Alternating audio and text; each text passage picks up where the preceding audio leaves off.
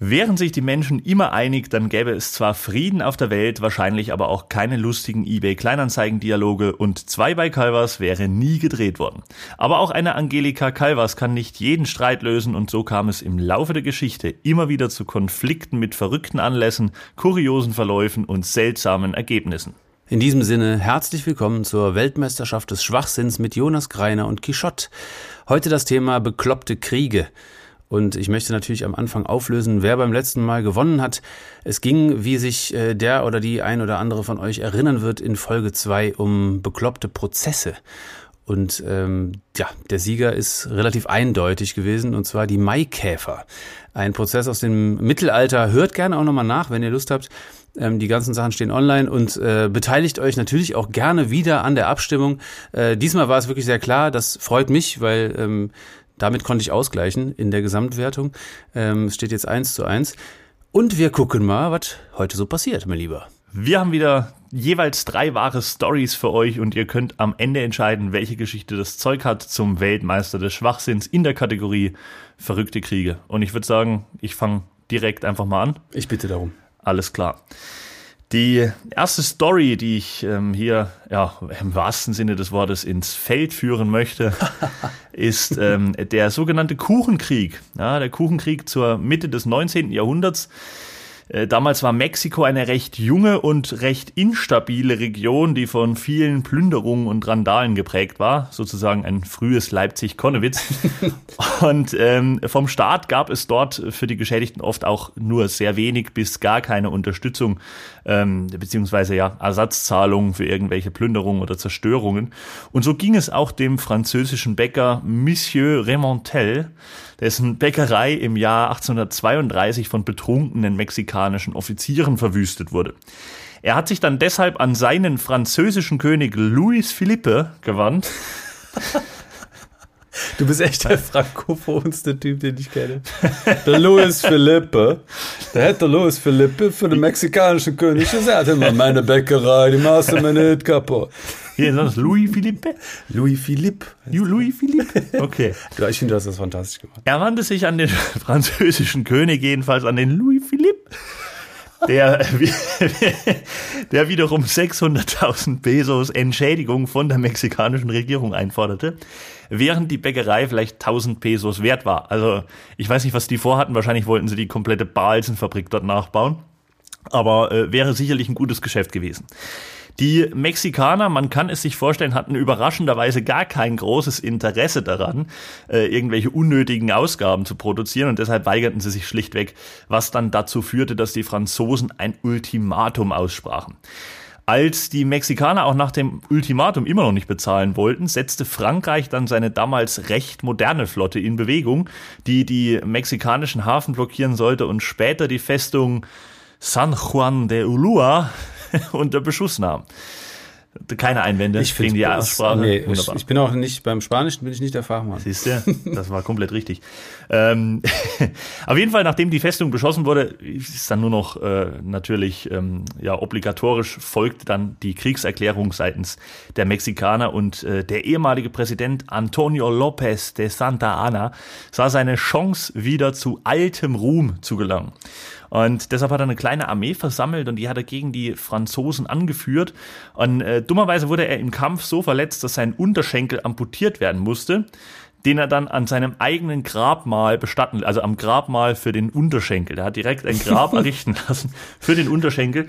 Und ähm, die Krönung ist, es gab dafür sogar militärische Ehren am Fuße des Grabes oder am Grabe des Fußes, wie man wie man es jetzt äh, nehmen will. Und ähm, ich habe schon erwähnt, die Franzosen sind damals mit einer relativ starken Flotte äh, dorthin gefahren. Deswegen äh, wurde der Krieg natürlich auch akribisch beachtet von den Briten. Und die haben sich irgendwann gedacht, komm, wir greifen da jetzt mal ein, bevor die irgendwie Oberwasser kriegen und denken, sie haben wirklich hier die, die coole Flotte.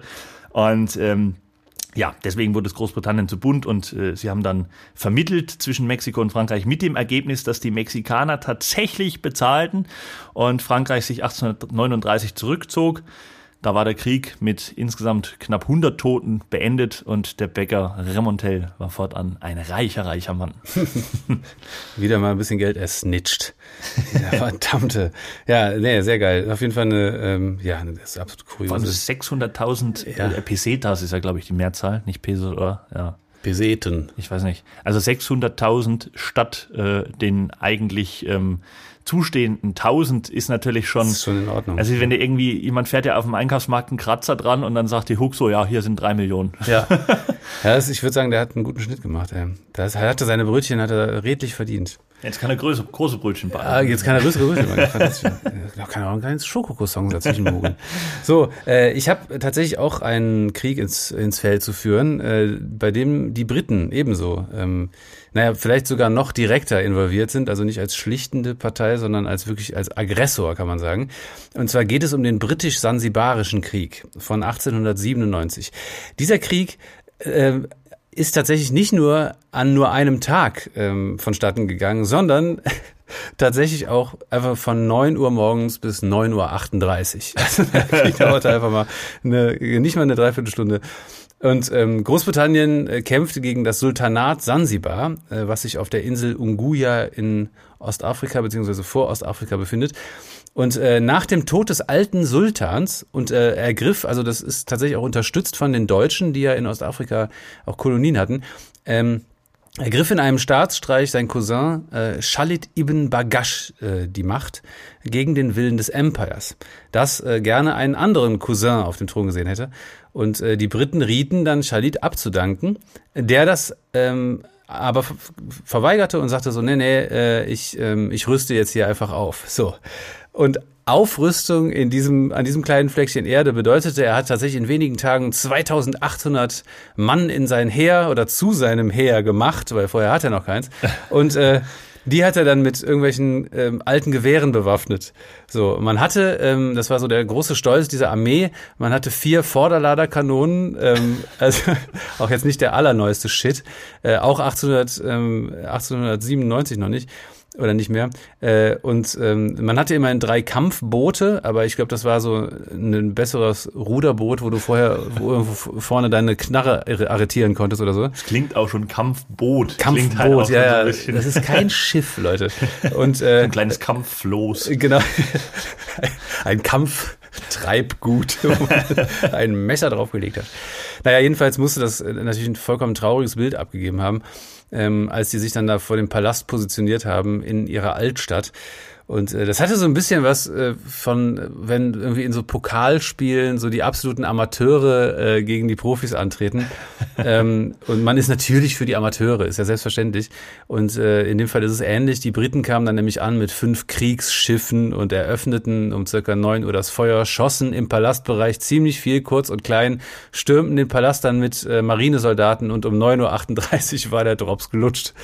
Äh, zum Vergleich. Der Maurermeister Peter Petersen aus Ibenbüren Ost braucht für seinen Knoppers bei der Frühstückspause vier Minuten länger. Also es war wirklich relativ schnell gegessen. Aber der fängt natürlich auch vorschriftsmäßig erst um halb zehn an, selbstverständlich.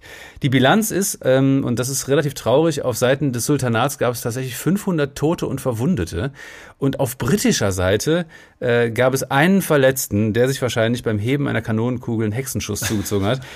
Und äh, übrigens, und das ist auch wieder spannend, ähm, was die deutsche Beteiligung dieser ganzen Geschichte angeht, äh, übrigens ist Sultan äh, Shalit dann ins deutsche Exil am ostafrikanischen Festland gegangen. Also der hat äh, den Schutz der Deutschen gesucht, die ja zu dem Zeitpunkt schon auch äh, so ein bisschen in dieser kolonialen Wettbewerbssituation mit den Briten standen und sich irgendwie so als neue Macht ähm, ne, ein, äh, einen Platz an der Sonne und so gesehen haben und von daher da so ein bisschen involviert waren als ähm, Kolonieinhaber in Ostafrika, aber natürlich keine wesentliche Rolle gespielt haben, im Gegensatz zu den Briten, die mal eben kurz gezeigt haben, wo der Hammer hängt bei diesem britisch-sansibarischen Krieg. Ja, auf jeden Fall auch eine, eine äh, interessante Story. Ich finde das, finde das verblüffend. Die Deutschen hängen dann trotzdem auch so im Laufe der Geschichte immer wieder mit drin und oft halt wirklich auch nur in so einer kleinen, in so einer ganz, ganz kleinen Mini-Nebenrolle.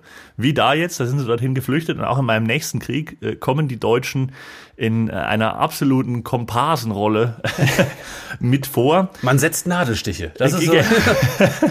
Also ganz unbemerkt. Scheinbar war der Kaiser damals aber auch noch äh, ein wenig angesehen, ähm, wenn die dort natürlich äh, äh, ja, auf der einen Seite Exil gesucht haben oder auch ähm, ihn in der Rolle eingebunden haben, in der er jetzt äh, im, in meinem zweiten äh, Krieg ähm, mitgespielt hat. Und zwar ist die Rede vom Schweinekrieg, der sogenannte Schweinekrieg. Das war 1859, da gab es einen Konflikt zwischen den USA und äh, Großbritannien um eine Inselgruppe, die die Briten wollten, weil sie, weiß nicht, schön war oder sonst was. Und die Amerikaner wollten sie, weil sie der Insel Demokratie beibringen mussten oder weil es Öl gab oder Antrags, wer weiß.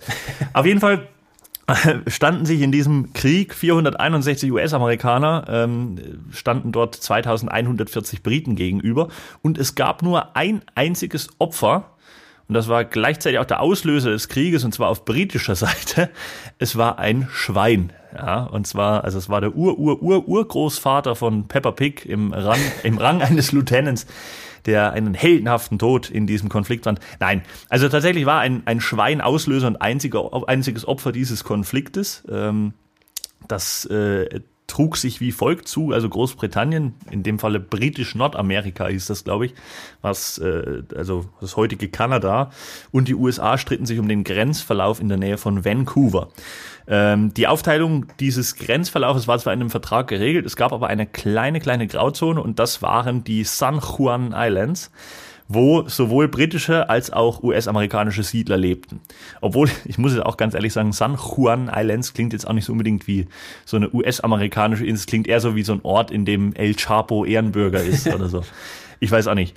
Ähm, auf jeden Fall ist das dort so eine Inselgruppe und äh, auf der einen umstrittenen Insel lebte ein US-amerikanischer Landwirt, Lyman Cutler hieß der. Und der hat sich schon ähm, ja des Öfteren beim britischen Schweinebesitzer Charles J. Griffin, der ebenfalls auf dieser Insel wohnte, beschwert über freilaufende Tiere, weil sie seine Kartoffeln fressen würden. So, und ähm, Cutler war wahrscheinlich halt auch so ein alter, typischer alter, verbitterter Nachbar, der den Ball einzieht, wenn er da irgendwie rüberfliegt in den Garten. Und ähm, am 15. Juni 1859 tauchte dann schon wieder nach mehrfacher Ermahnung und äh, ähm, ja, wahrscheinlich war er auch kurz davor, Franz Obst mit äh, zur Hilfe zu ziehen, den Nachbarschaftsanwalt. ähm, auf jeden Fall tauchte da schon wieder ein, ein britisches Schwein auf seinem Grund auf und diesmal kurzer Prozess, er hat es einfach erschossen. Und äh, es gab natürlich ein bisschen Ärger, weil der Griffin war sich ganz so froh, dass das Schwein da irgendwie erschossen wurde. Und äh, der Cutler bot dem Briten daraufhin freundlicherweise 10 Dollar als Entschädigung an. Der hingegen wollte aber 100 Dollar haben und das wiederum war dem Cutler natürlich deutlich zu viel. Wobei ich sagen muss, ich habe es jetzt mal durchgerechnet, ist eigentlich ein fairer Preis. Also wenn du überlegst, so eine 200 Gramm Packung Ja-Schinken, die, ko die, kostet 1,49. Da bist du bei 7,45 Euro pro Kilo. Lass das Schwein mal 150 Kilo gewogen haben, kommst du auf etwa 1000 Euro, macht ganz knapp 1200 Dollar. Also eigentlich äh, relativ fairer Preis mit den, mit den 100 Dollar, aber äh, er wollte es nicht bezahlen und er hat es auch nicht ganz so sportlich gesehen. Und weil er es nicht bezahlen wollte, haben dann die britischen Behörden ähm, ja, ihm angedroht, ihn einzusperren. So. Außerdem haben sie, weil sie jetzt dachten, wir müssen hier die, die auf die große Trommel hauen, äh, haben sie angekündigt, dass sämtliche US-amerikanischen Siedler von dieser Insel vertrieben werden sollten und haben die dann eben für sich beansprucht. Das wiederum fanden die US-Amerikaner jetzt nicht ganz so nett, die die Insel ja auch für sich haben wollten. Und deswegen wurden dann 66 US-Soldaten auf die San Juan Islands äh, entsandt. Die Briten haben darauf relativ schnell reagiert mit der Entsendung von wieder mal drei Kriegsschiffen und ähm, Irgendwann standen sich dann bei den San Juan Islands hunderte US-Amerikaner mit Geschützen und etwa 2000 Briten mit Kriegsschiffen gegenüber, ähm, die dann ihre Lager errichtet haben. Und es kam tatsächlich nie zu auch nur einem einzigen Schuss. Es kam zu keinen Kämpfen. Die haben dort einfach diese Insel belagert, beide Seiten. Und äh, das Ganze ging zwölf Jahre lang. Zwölf Jahre hat es gedauert. Und dann hat man sich gedacht, wer könnte helfen? Natürlich der deutsche Kaiser Wilhelm I. Wer sonst? Er wurde zum Bestimmer gemacht und sollte entscheiden, wem die Insel nun gehört. Also der, der unparteiische Dritte. Und er hat es gemacht, wie man das natürlich typisch in Deutschland vorschriftsgemäß macht. Er hat einen Arbeitskreis gebildet, der sich dann die Faktenlage angeschaut hat. Und der Arbeitskreis hat dann entschieden, dass die Inselgruppe fortan den USA gehören sollte. Und so ist es, glaube ich, auch bis heute. Fantastisch. Es ist komisch, ne? Die Briten sind irgendwie bis jetzt überall involviert. Also, äh, Und immer nur mit Schiffen. Immer nur mit Schiffen, ne? Ja. Also auch ja. nicht nur ein, nicht nur ein Infanterist, immer nur. Die haben im 19. Jahrhundert einfach, die sind geschippert, ne? die sind geschippert, die Briten. Ja, ähm, wir kommen vom Schweinekrieg äh, zum Eimerkrieg. Äh, mein nächster Krieg, den ich hier äh, vorbringen möchte. Äh, das Ganze trug sich zu im Jahr 1325 und zwar in Italien. Und es ging ähm, um ein, äh, eine Auseinandersetzung zwischen Bologna und Modena. Und jetzt muss man eines wissen, in Bologna hat man es äh, sehr mit dem Papst gehalten. Also da sind die Guelfen beheimatet gewesen, also die Papsttreuen irgendwie. Und in Modena die Ghibellinen, das sind diejenigen, die es eher mit der weltlichen Macht hielten, mit dem Kaiser, der damals tatsächlich römisch-deutsch war. Und ähm, äh, na, es ist halt, muss dazu wissen, ähm, wie auch Deutschland, das, was wir heute als Deutschland kennen, war damals Italien eigentlich eine, ähm, ja, zusammen, ganz loser, nicht mal Zusammenschluss aus verschiedenen kleinen Herrschaftsgebieten und einige unterstützten, wie gesagt, den Papst und waren da irgendwie sehr in die, äh, in die kirchliche, ähm, ja, auf der kirchlichen Seite und auf der anderen Seite eben die äh, Leute, die, die es mit dem Kaiser hielten. Und der Konflikt schwelte schon relativ lange zwischen diesen beiden Parteien. Ähm, in Modena herrschte Rinaldo dei Bonasculsi und der war schon mehrfach vom Papst exkommuniziert worden. Das äh, finde ich auch interessant, dass du da mehrfach exkommuniziert werden kannst. Also ich dachte, wenn du einmal exkommuniziert bist, du raus. Aber anscheinend war der Papst sich dann irgendwie zwischendurch nicht mehr sicher. Ähm, keine Ahnung, vielleicht zu viel gesoffen und hat sich gedacht, na komm, doppelt hält besser. Und naja, jedenfalls hat er trotzdem expandiert, dieser äh, Rinaldo. Und ähm, war schon so ein kleiner Gangster. Und äh, er hat ähm, bei dieser Expansion auch viele guelfische Familien vertrieben, weshalb Bologna Teile von Modena verwüstete quasi als Reaktion. Nach einigem Hin und Her gab es dann die Schlacht von Zappolino und das finde ich auch einfach so ein schönes Wort und ein schöner klingt irgendwie Zappolino. So, klingt so ein bisschen wie so ein räudiges Schwimmbadeis, finde ich. Äh, das ist so, das, das nimmst du erst, wenn der Flutschfinger alle ist. du kaufst es auch, obwohl du weißt, dass die Glasur in einem Abklingbecken von BASF entstanden ist. Also richtig räudiges. Ähm, jedenfalls besiegten 7000 Modens, Mod, nee, Modeneser heißt es. 7000 Modeneser besiegten das 32.000 Mann starke Bologneser Heer. Und anschließend marschierten sie dann vor die Tore Bolognas, zerstörten Befestigungsanlagen und raubten, das ist sehr lustig, als symbolische Demütigung einen Eicheneimer. Wahrscheinlich, um einen zünftigen Schluck Lambrusco aus dem Eimer zu saufen. Ähm, und äh, das ja, soll also damals ähm, ja an, ein Nebeneffekt beziehungsweise ein äh, eben ein, ein, ein Mitbringsel dieses Krieges gewesen sein, der oder das dann nachher dem Krieg aber seinen Namen gab. Es gibt eine Oper von äh, Antonio Salieri, in der es ähm, sogar heißt, dass der Eimerklau die Grundlage dieses Krieges äh, gewesen sein soll und damit auch der Kriegsauslöser. Das ist wahrscheinlich aber eher ein bisschen ähm, Fiktion und ähm, man kann davon ausgehen, dass da natürlich irgendwelche eben äh, Parteienzugehörigkeiten und äh, Aversionen gegeneinander äh, eher so der Auslöser für das Ganze war. Jedenfalls sehr kurios ähm, um einen verdammten Eicheneimer. Und wieder ein Stück Deutschland mit dabei. Ja, irgendwie schon. Ne? Also die haben auch überall die Finger. Aber immer nur so am Rand irgendwie ja. bei den, also zumindest bei den Kriegen, die wir jetzt hier haben. Ja, so ein, zwei andere Ereignisse, die wir jetzt heute nicht anreißen, aber zwei der Kleinigkeiten. ja. Oder ja, größere Geschichten. Aber naja, ähm, nee, auf jeden Fall auch ein, ein, eine sehr interessante Story. Und ähm, ich gehe wieder zurück ins Reich der Tiere. Mit Sicherheit, muss, muss sein. Nach Australien. Ähm, und zwar zu den Emus. Ja, ein äh, kleiner Exkurs in das Reich der Emus zur Erklärung. Wir sprechen hier von Vögeln, die nicht fliegen können. Also es sind quasi die australischen Pinguine. Und ähm, die werden circa 1,80 groß, also weit kleiner als ich, aber weit größer als du. ja, du kleiner Frechdachs. Und die haben so die Angewohnheit, dass sie Nahrung mit äh, sehr, sehr hohem Nährwert äh, fressen, relativ viel Wasser brauchen und sie können Herden mit äh, Zehntausenden von Tieren bilden.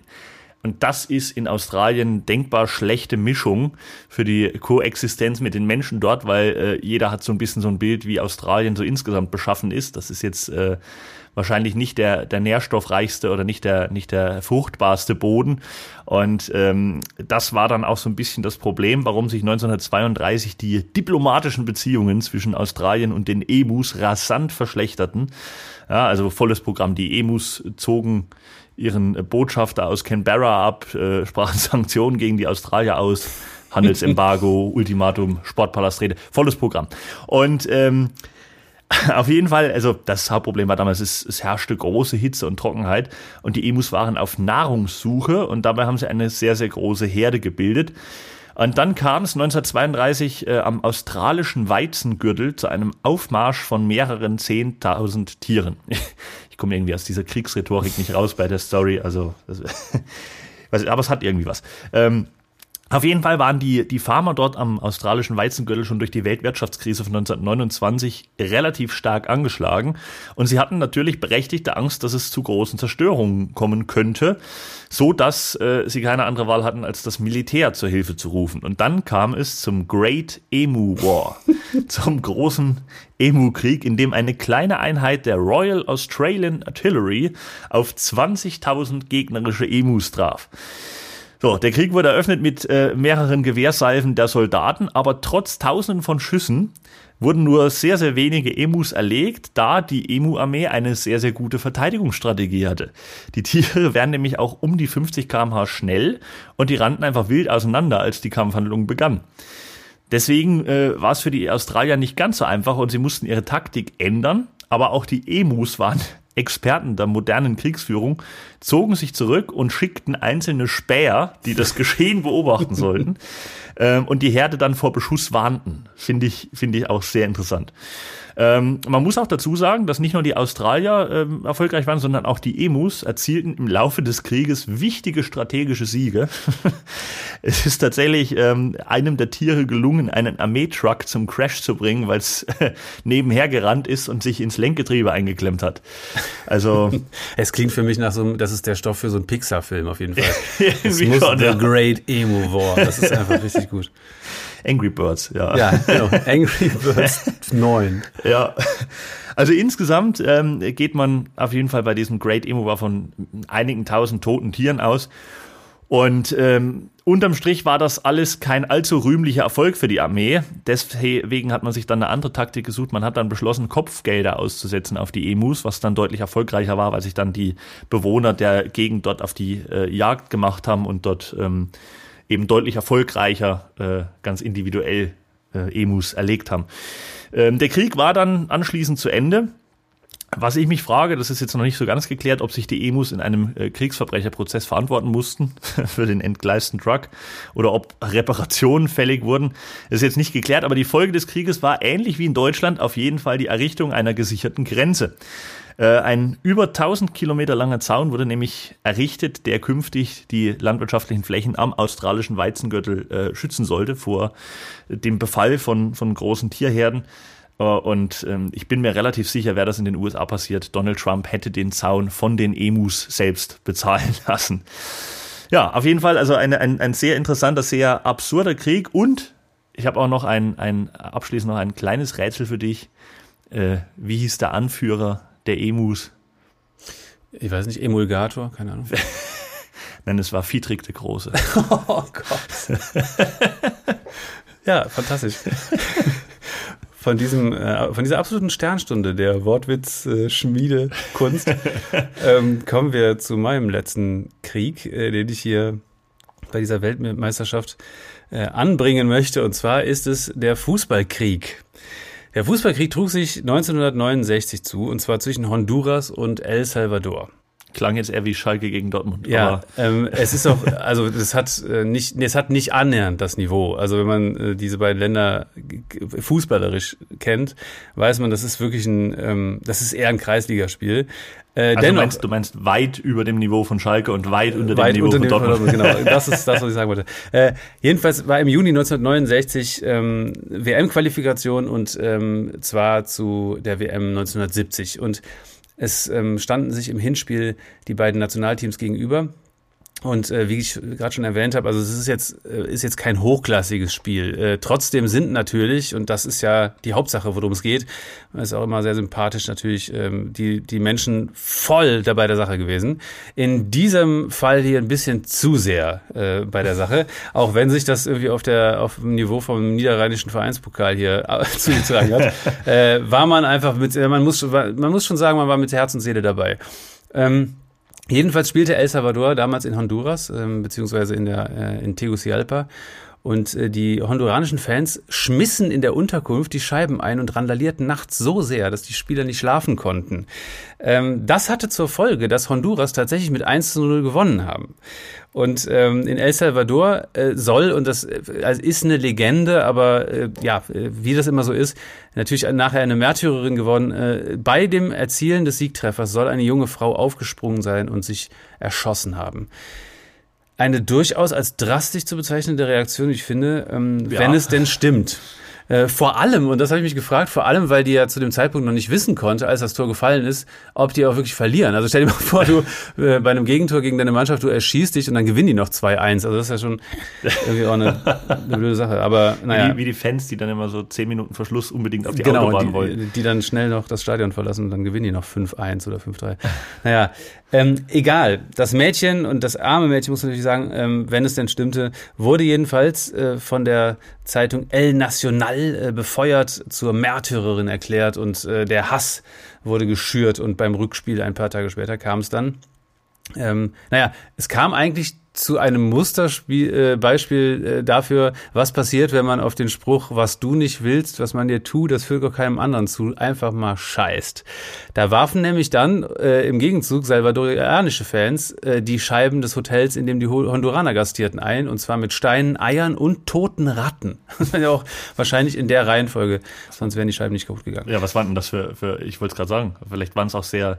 Steinige äh, Ratten. So, so, ja, nee, oder, oder die Scheiben waren einfach wie, wie so, wie dieses, dieses bunte Kirchenglas da. Das kann so ganz sein. dünn. Ja. Ja, das weiß ich, wage ich nicht zu beurteilen, äh, was das für Hotels äh, waren, in denen die da gastiert haben, diese Mannschaften. Aber die haben auf jeden Fall ähm, natürlich im Gegenzug ordentlich Randale gemacht. Und ähm, im, ja, am nächsten Tag musste dann zum Spiel auch, äh, die ganzen Spieler mussten mit Militäreskorte begleitet werden, damit da nichts passierte und so weiter. Und ähm, man hat die schon auch richtig krass diskreditiert. Also bei der äh, Nationalhymne hisste man statt der honduranischen Flagge nur so löchrige Lumpen. Und ähm, die Folge war, dass äh, aufgrund dieser Demotivation El Salvador tatsächlich mit 3 zu 0 gewann.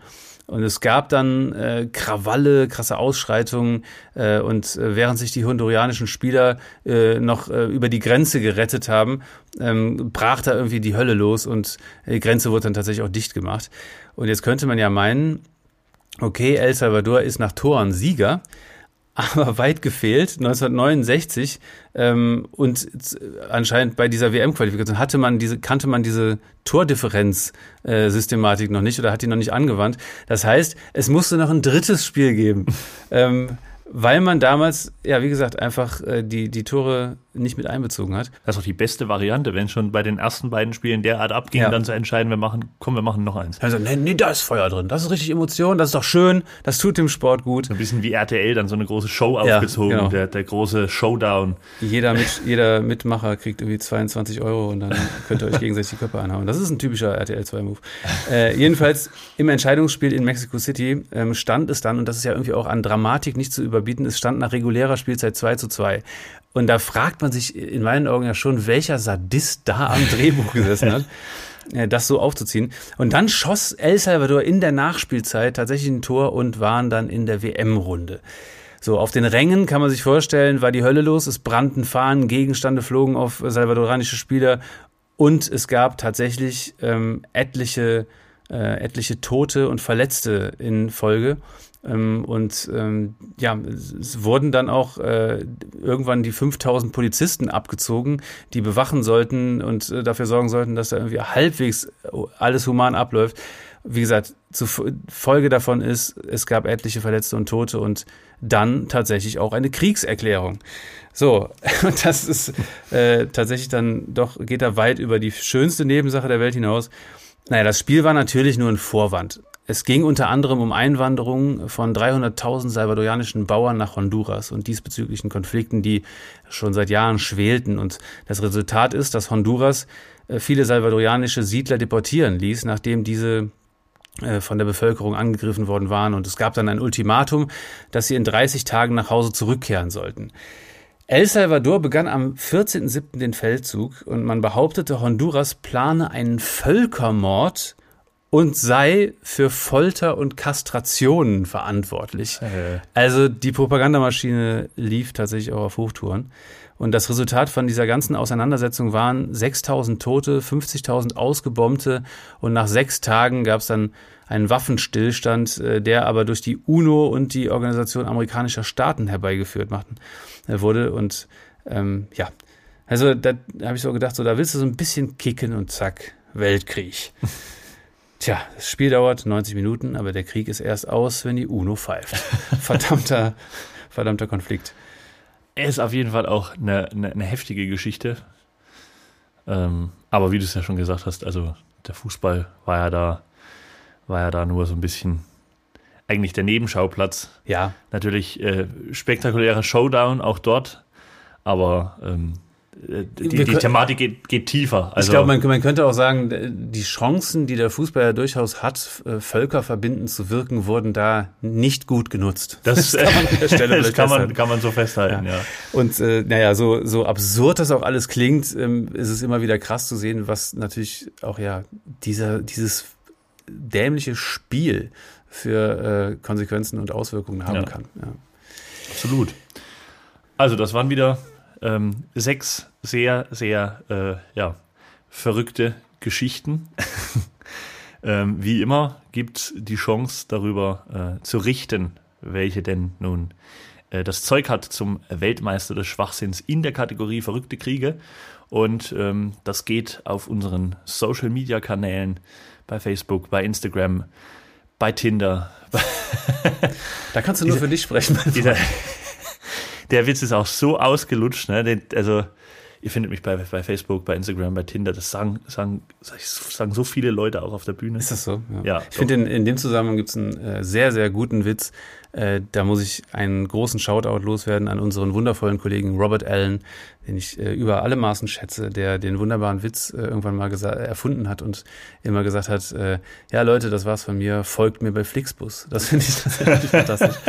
Äh, in diesem Sinne, Leute, vielen Dank fürs Zuhören und wir sind natürlich bald wieder am Start mit einer neuen Folge und einem neuen ähm, Kombatanten in der Weltmeisterschaft des Schwachsinns und wünschen euch eine gute Zeit. Wir waren Jonas Greiner und Quichotte. Haut rein. Ciao.